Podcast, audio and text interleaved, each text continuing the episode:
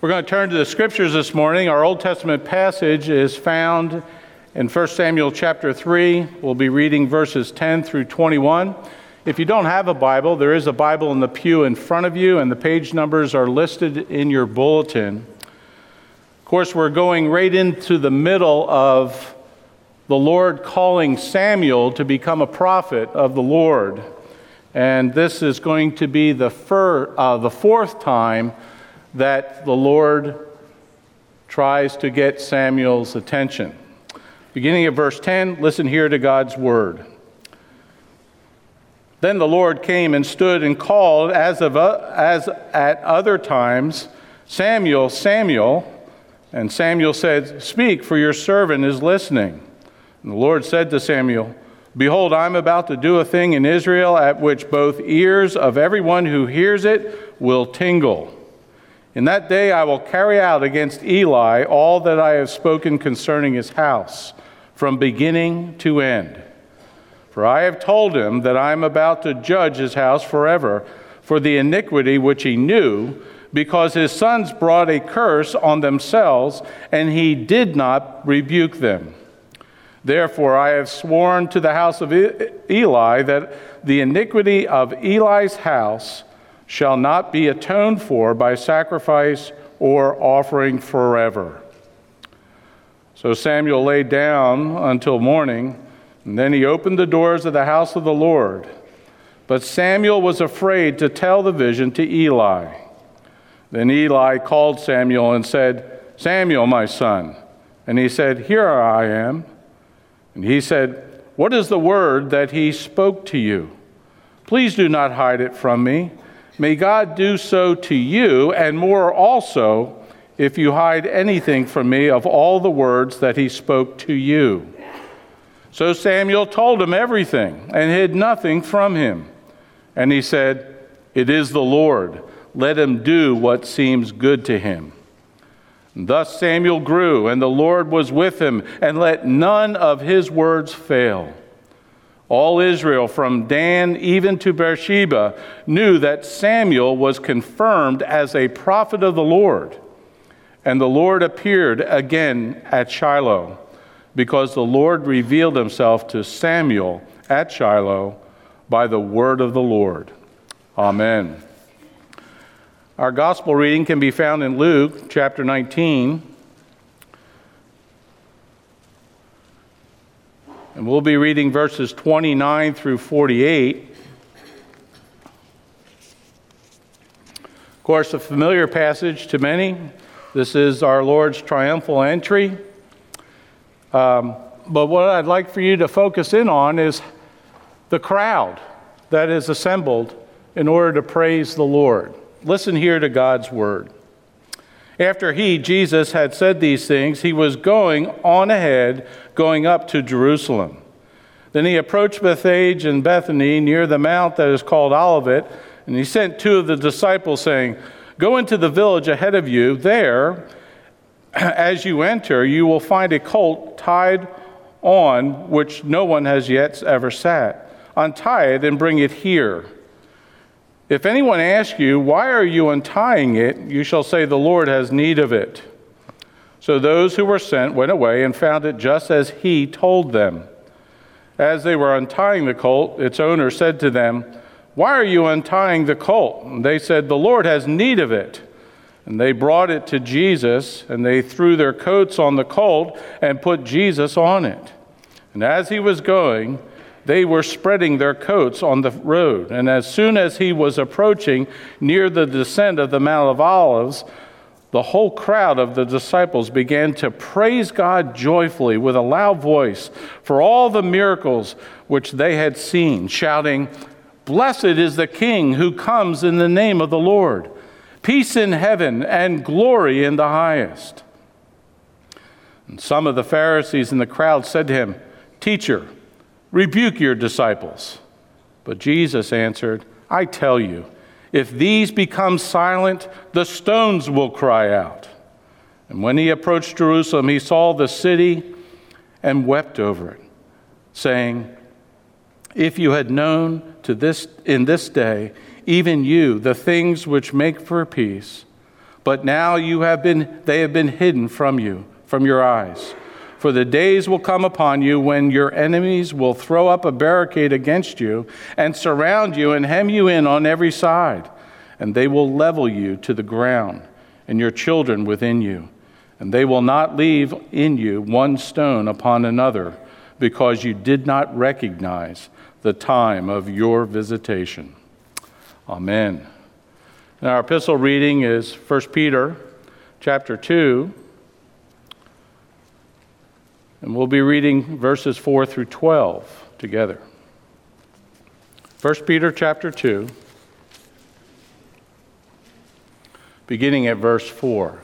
Listen here to God's word. And coming to him as to living stone, which has been rejected by men, but is choice and precious in the sight of God. You also, as living stones, are being built up as a spiritual house for a holy priesthood to offer up spiritual sacrifices acceptable to God through Jesus Christ. For this is contained in Scripture Behold, I lay in Zion a choice stone, a precious cornerstone, and he who believes in him will not be disappointed. This precious value, then, is for you who believe, but for those who disbelieve, the stone which the builders rejected this became the very cornerstone, and a stone of stumbling, and a rock of offense. For they stumble because they are disobedient to the word, and to this doom they were also appointed. But you are a chosen race, a royal priesthood, a holy nation, a people for God's own possession so that you may proclaim the excellencies of Him who has called you out of darkness into His marvelous light. For you once were not a people, but now you are the people of God. You had not received mercy, but now you have received mercy.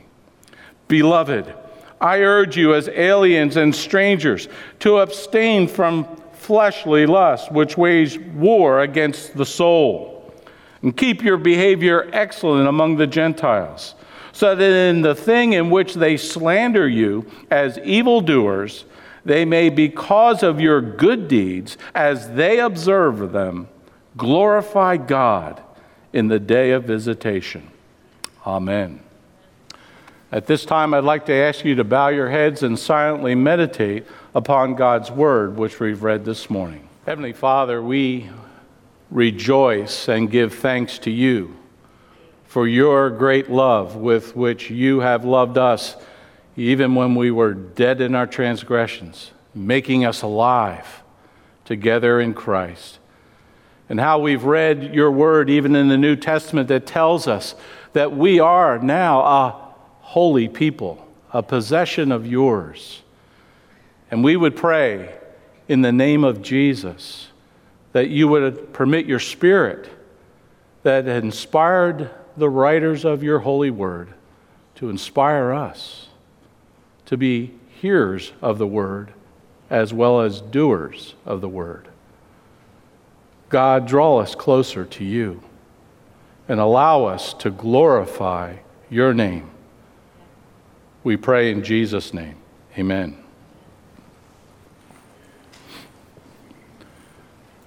Do you ever have times in your Christian experience where you felt awkward about speaking up for God or about talking about the Bible over a issue or a topic that was raised in your midst? Do you find people today being rather dismissive about what God has to say in His Word in regard to the way in which we're called to live, about our ethics.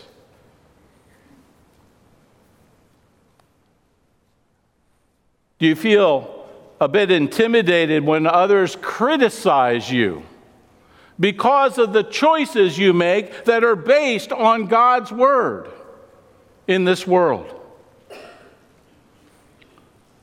Have you ever been personally threatened because you took a stand for God or you defended His word on a current issue in life? You know, these sort of scenarios for Christians today may not have been the norm for us as we lived in this area years ago, but they are today. It doesn't matter what your age is, whether you're very young or you're very old, it does not matter um, what your position is, or your education, or even your reputation. As Christians, we are living among people that are either ignorant of, hostile to, or rejecting of God and His Word. So, how are we supposed to deal with it?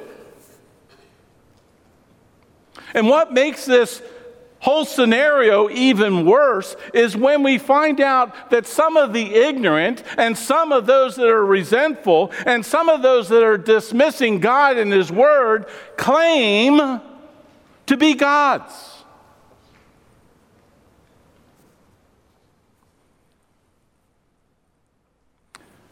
It is under this sort of constraint of the uninformed, the unfriendly, and those that are renouncing in our culture that we are commanded by God to witness to, to give them God's truth.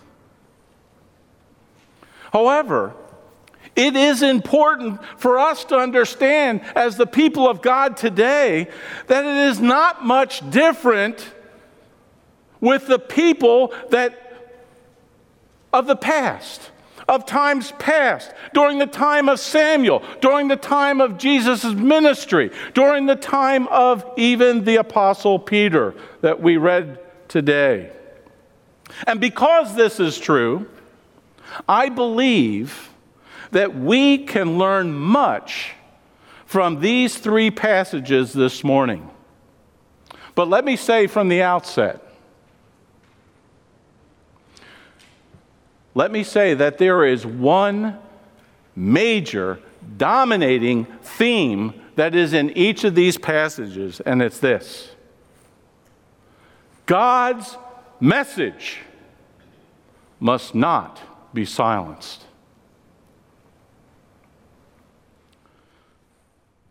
And the reason why this is so important for us to hear is because when we become silent as God's witnesses in this world and His message is not proclaimed, then it leaves people to not know the true and living God. Their spiritual condition is still in a state of confusion, of lies, and of darkness. And they remain in a state of ignorance about God.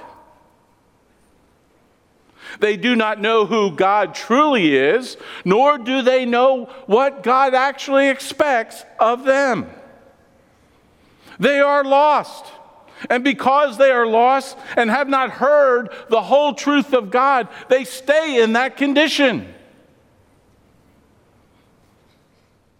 If we keep silent, they neither know nor understand the precious truth of God's plan of redemption and salvation in Jesus Christ.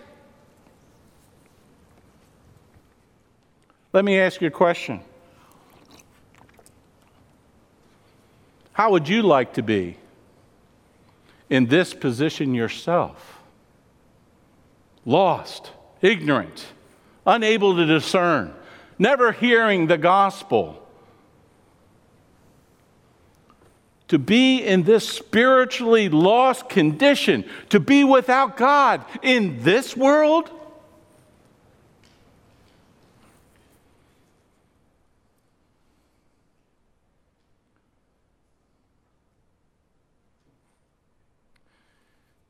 You know, when we read the passage in 1 Samuel, we find earlier on in that same chapter that Samuel himself was in the same sort of spiritual condition until God revealed himself to him. And though Samuel went through, uh, his parents went through great lengths to dedicate him to the Lord, to allow him to be a servant of the Lord in the temple, to, to, to learn the ways of a Levite, even through Eli, the high priest, there was for Samuel during this time frame at the end of the period of the judges as it says there in 1 Samuel chapter 3 verse 1 that the word from the Lord was rare in those days and visions were infrequent. You see, despite the fact that the Lord was calling Samuel to be his prophet, he called him once, twice, even three times. Samuel was not spiritually attuned to hear from the Lord. In fact, we read in verse 7 of that same chapter Samuel did not yet know the Lord, nor had the word of the Lord been revealed to him.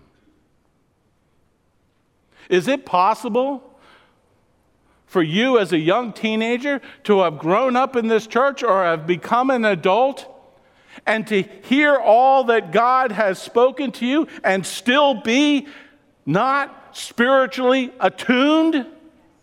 Absolutely.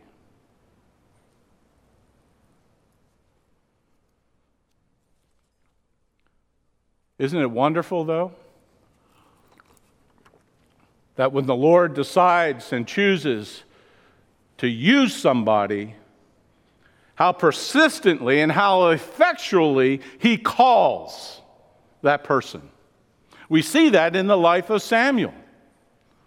Because when we pick it up in verse 10, this is the fourth time that the Lord comes to Samuel. But Samuel, beforehand, thought it was only Eli that was calling him. And eventually, even Eli comes to the realization that it was the Lord. And he tells Samuel that if he hears the voice of the Lord, say, this is, I, I'm ready to hear you, Lord. Speak, Lord, for your servant is listening.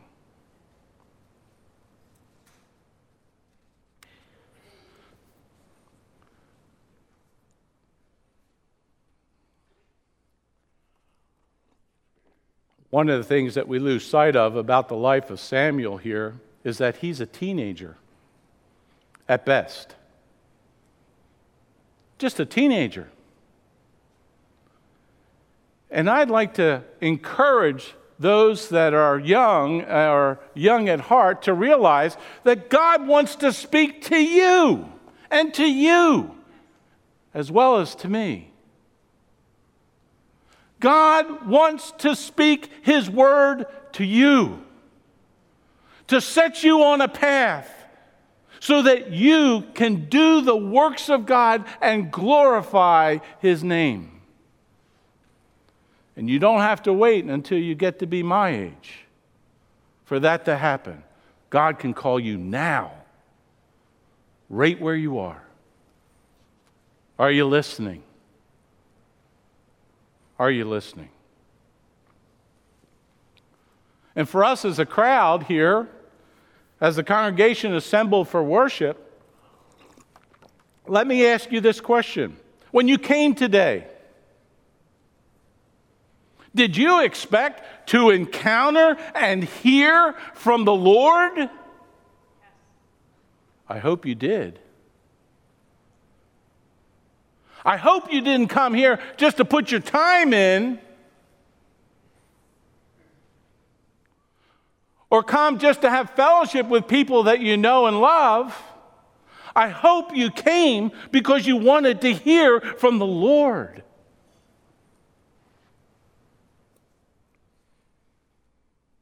And if you came ready to hear from the Lord, what of it? What of it? It means nothing if we're not only hearing just to hear.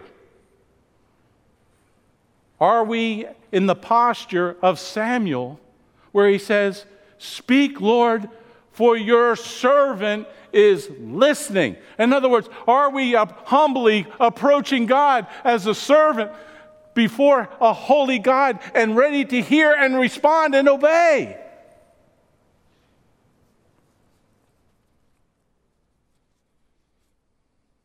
Just as we see here in the life of Samuel, the Lord, by his grace, persistently and effectually calls him. He wants to reveal himself to him, he wants to set him apart, redeem him, and give him his message so that he becomes the Lord's mouthpiece in his day.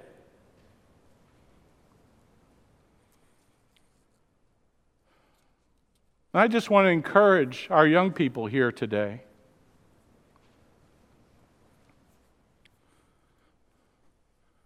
From the words of the Apostle Paul to a young man named Timothy, he tells Timothy, Let no one look down on your youthfulness, but rather in speech, conduct, love, faith, and purity show yourself an example to those who believe.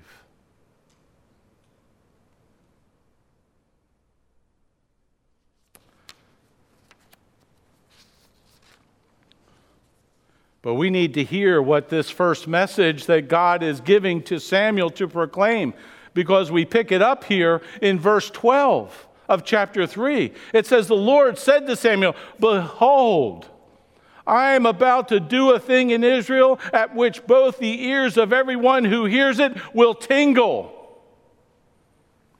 It's not a normal expression for us, is it?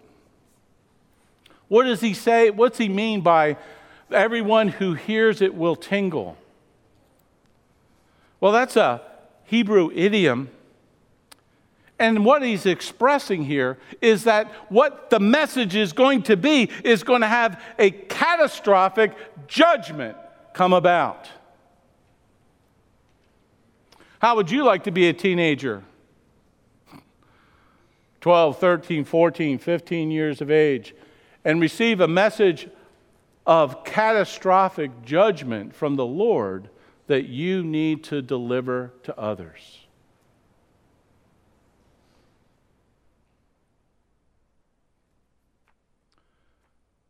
Let me tell you, folks, all of us have been given a catastrophic message. For those who are not walking in the ways of the Lord. And that message is repent. Repent.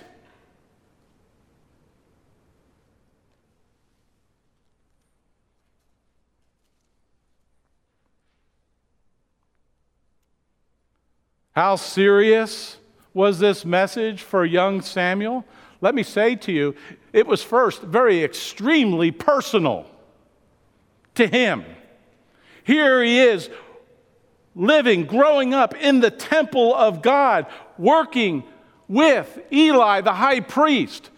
This message that God was going to have him deliver was extremely personal, but it was also seriously condemning.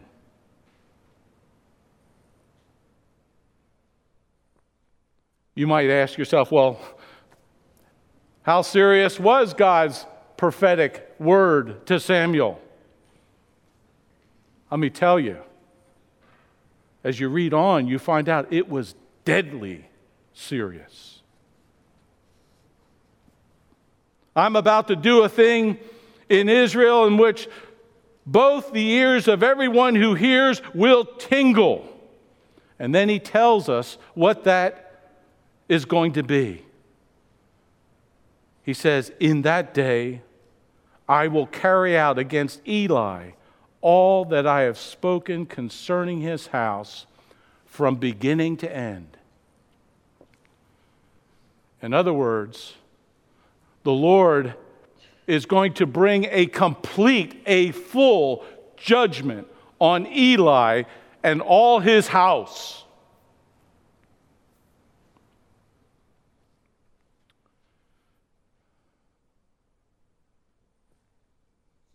When he says all of his house, he's talking about all his posterity, every generation out from him. He's going to be removed from his priestly duties. You need to understand, though, that, that long ago to Aaron and to his, to his family was promised the priesthood. And the Lord had said that they would be a perpetual priesthood in Exodus chapter 29, verse 9. And then the Lord seals it with an oath in Numbers chapter 25, verse 13.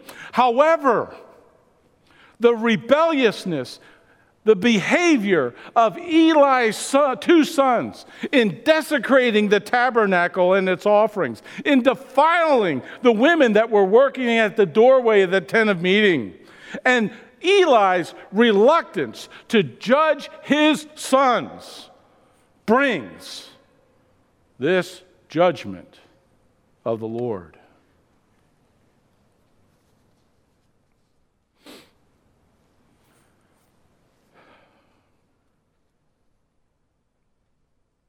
It comes not only as a complete judgment, but he explains the magnitude of it in 2 Samuel chapter 2, where he says that he's going to break Eli's strength and the strength of his father's house, so that there will not be an old man in their house forever. And then he says, And this will be the sign to you. Hophni, your one son, and Phinehas, the other, on the same day, both of them will die.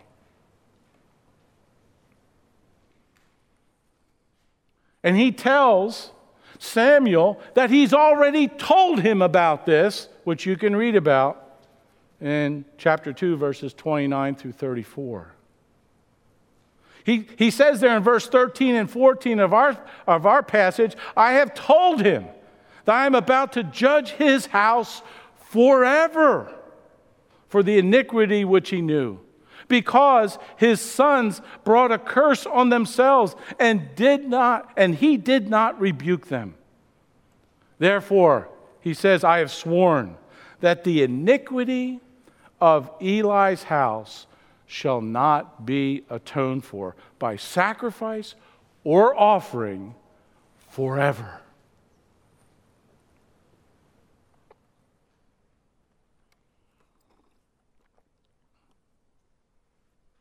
And this is the message that the Lord has called Samuel to the prophetic office to deliver to the man who was raising him up in the tabernacle.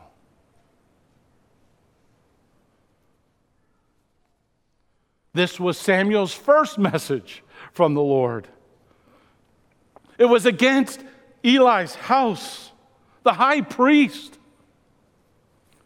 The same Eli who had blessed his family, who taught him how to serve God in the tabernacle, and who counseled him recently on how to listen to the voice of God. And what's Samuel's reaction here? Verse 15. He says Samuel was afraid to tell Eli.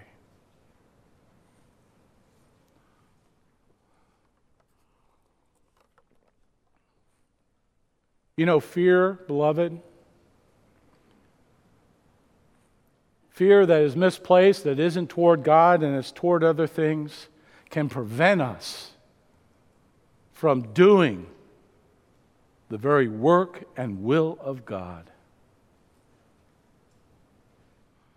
But thankfully, Eli is still used by the Lord.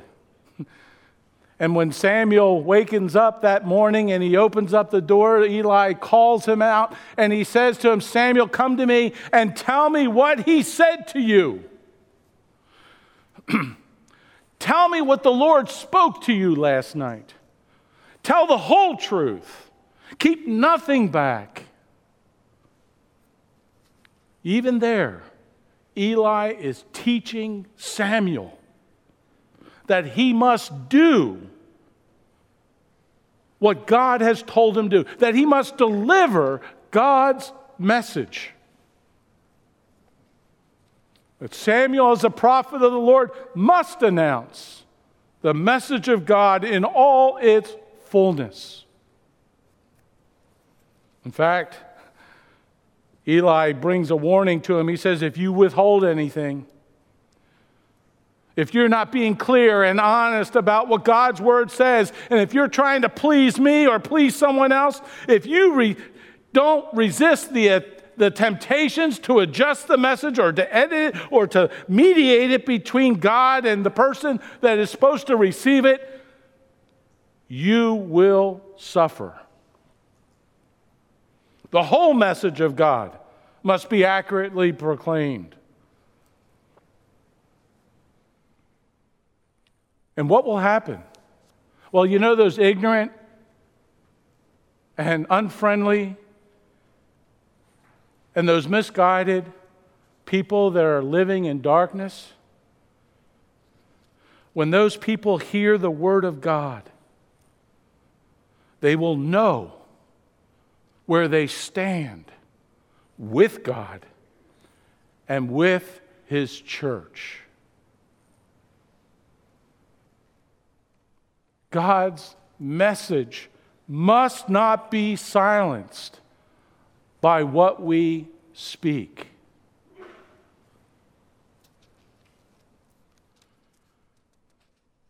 We need to speak about sin and its consequences, that the wages of sin is death. Sinners need to know that they're under the judgment of God, as it's talked about in Romans chapter 1, verse 18. They need to know that to be without Christ, they're under the wrath of God. And that God provides salvation through his Son, the Lord Jesus Christ, if they but repent and turn to him. Well, we're told in verse 18 that Samuel gives Eli the whole message of the Lord. And look at Eli's response. He says, It is the Lord. Let him do what seems good to him. Even though the judgment of God was falling on him and his house, even though he knew his sons were going to die on the same day because of their wickedness, because of their rebellion. He still says, It is the Lord. Let him do what seems good to him. Ah, I'm out of time. Let's turn to um, Luke quickly. Luke chapter 19. Because we see it being expressed even during Jesus' earthly ministry when he's at this place of getting ready to descend from the Mount of Olives and go into Jerusalem. It is a glorious time. It is a wonderful time. The crowds are lining up along the pathway from the Mount of Olives down and following Jesus down to the city of Jerusalem. They're acclaiming honor and glory and blessing to Jesus as the Christ. They call him his king. They're spreading their coats and laying palm branches in the pathway, shouting, Blessed is the King who comes in the name of the Lord.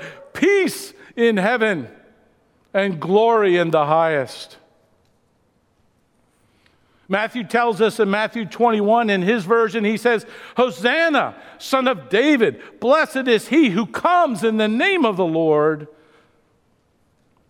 Hosanna in the highest.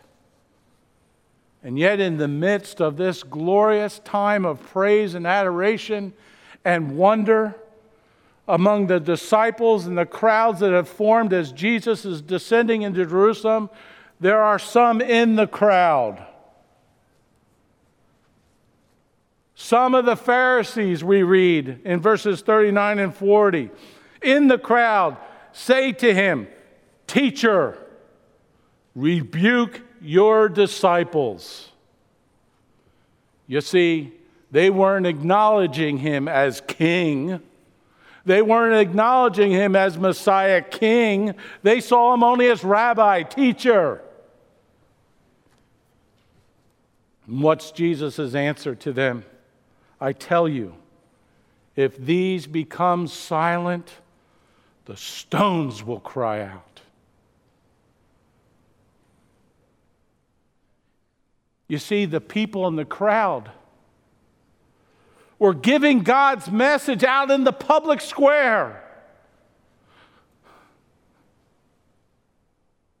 Blessed is the King who comes in the name of the Lord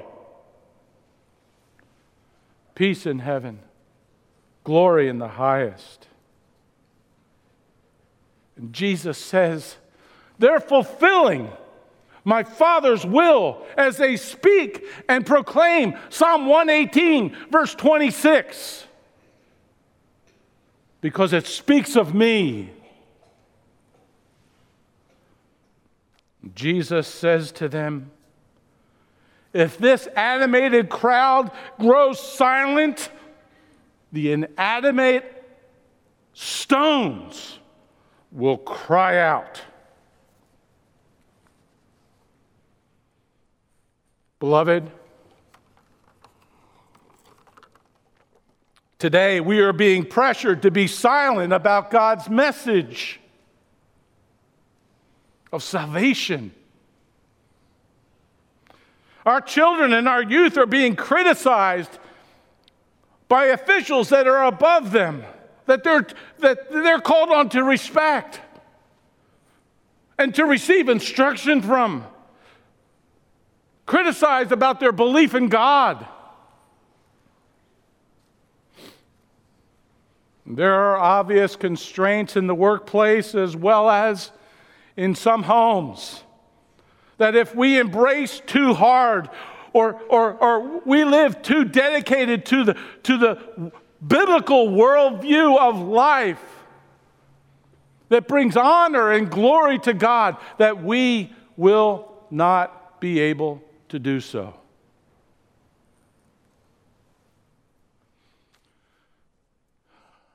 We need to remember that being impeded from saying who we believe in and who we are called to live for causes us to cease to be Christians.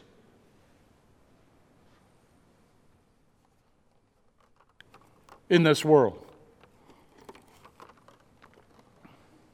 God's message must not be silenced by the way we speak. Jesus made this very clear. He said, He is not with me, is against me. He who does not gather with me scatters. Jesus also taught, Therefore, if anyone who confesses me before men, I will also confess him before my Father who is in heaven. But whoever denies me before men, I will also deny him before my Father in heaven. Or as Luke chapter 9, verse 26 says, Lord Jesus said, For whoever is ashamed of me and my words, the Son of Man will be ashamed of him when he comes in his glory and the glory of the Father and of his holy angels.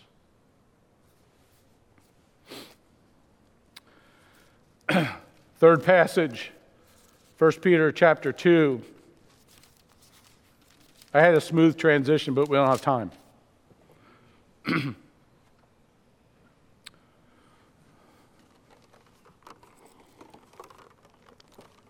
Why did the Lord save you? Why did the Lord save me? Peter tells us very clearly here. He tells us in verse 9, but you are a chosen race, a royal priesthood, a holy nation, a people for God's own possession, that you may proclaim what? The excellencies of Him who has called you out of darkness into His marvelous light. Yes, we were once not a people, but now we're the people of God. We hadn't received mercy, but now we have received mercy.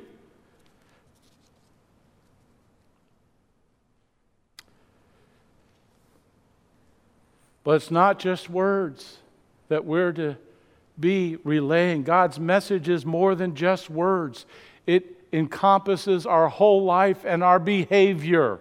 As he says there in verse 12, keep your behavior excellent among the Gentiles, so that in the thing in which they slander you as evildoers, they may, be because of your good deeds, as they observe them, glorify God in the day of visitation. You see, God's message must be not only shared totally, it must not be selectively shared. It, it, it must be the way in which and how we share the message of God. By God's grace, He saved us. We've died with Christ. We've been buried with Christ. We've been raised to new life in Christ. We have eternal life in Christ. We have the Spirit of the living God indwelling us so that we can walk in newness of life, in obedience to His word. And this new life that we have in Christ is message of God.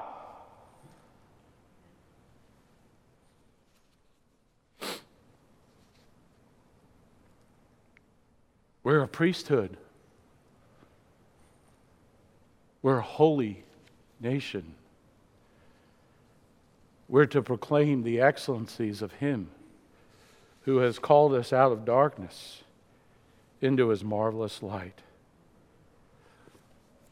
Beloved, more so today than any time in the history of the world, is it needed for us as God's people to share God's message in this world. God's message must not be silenced. Amen.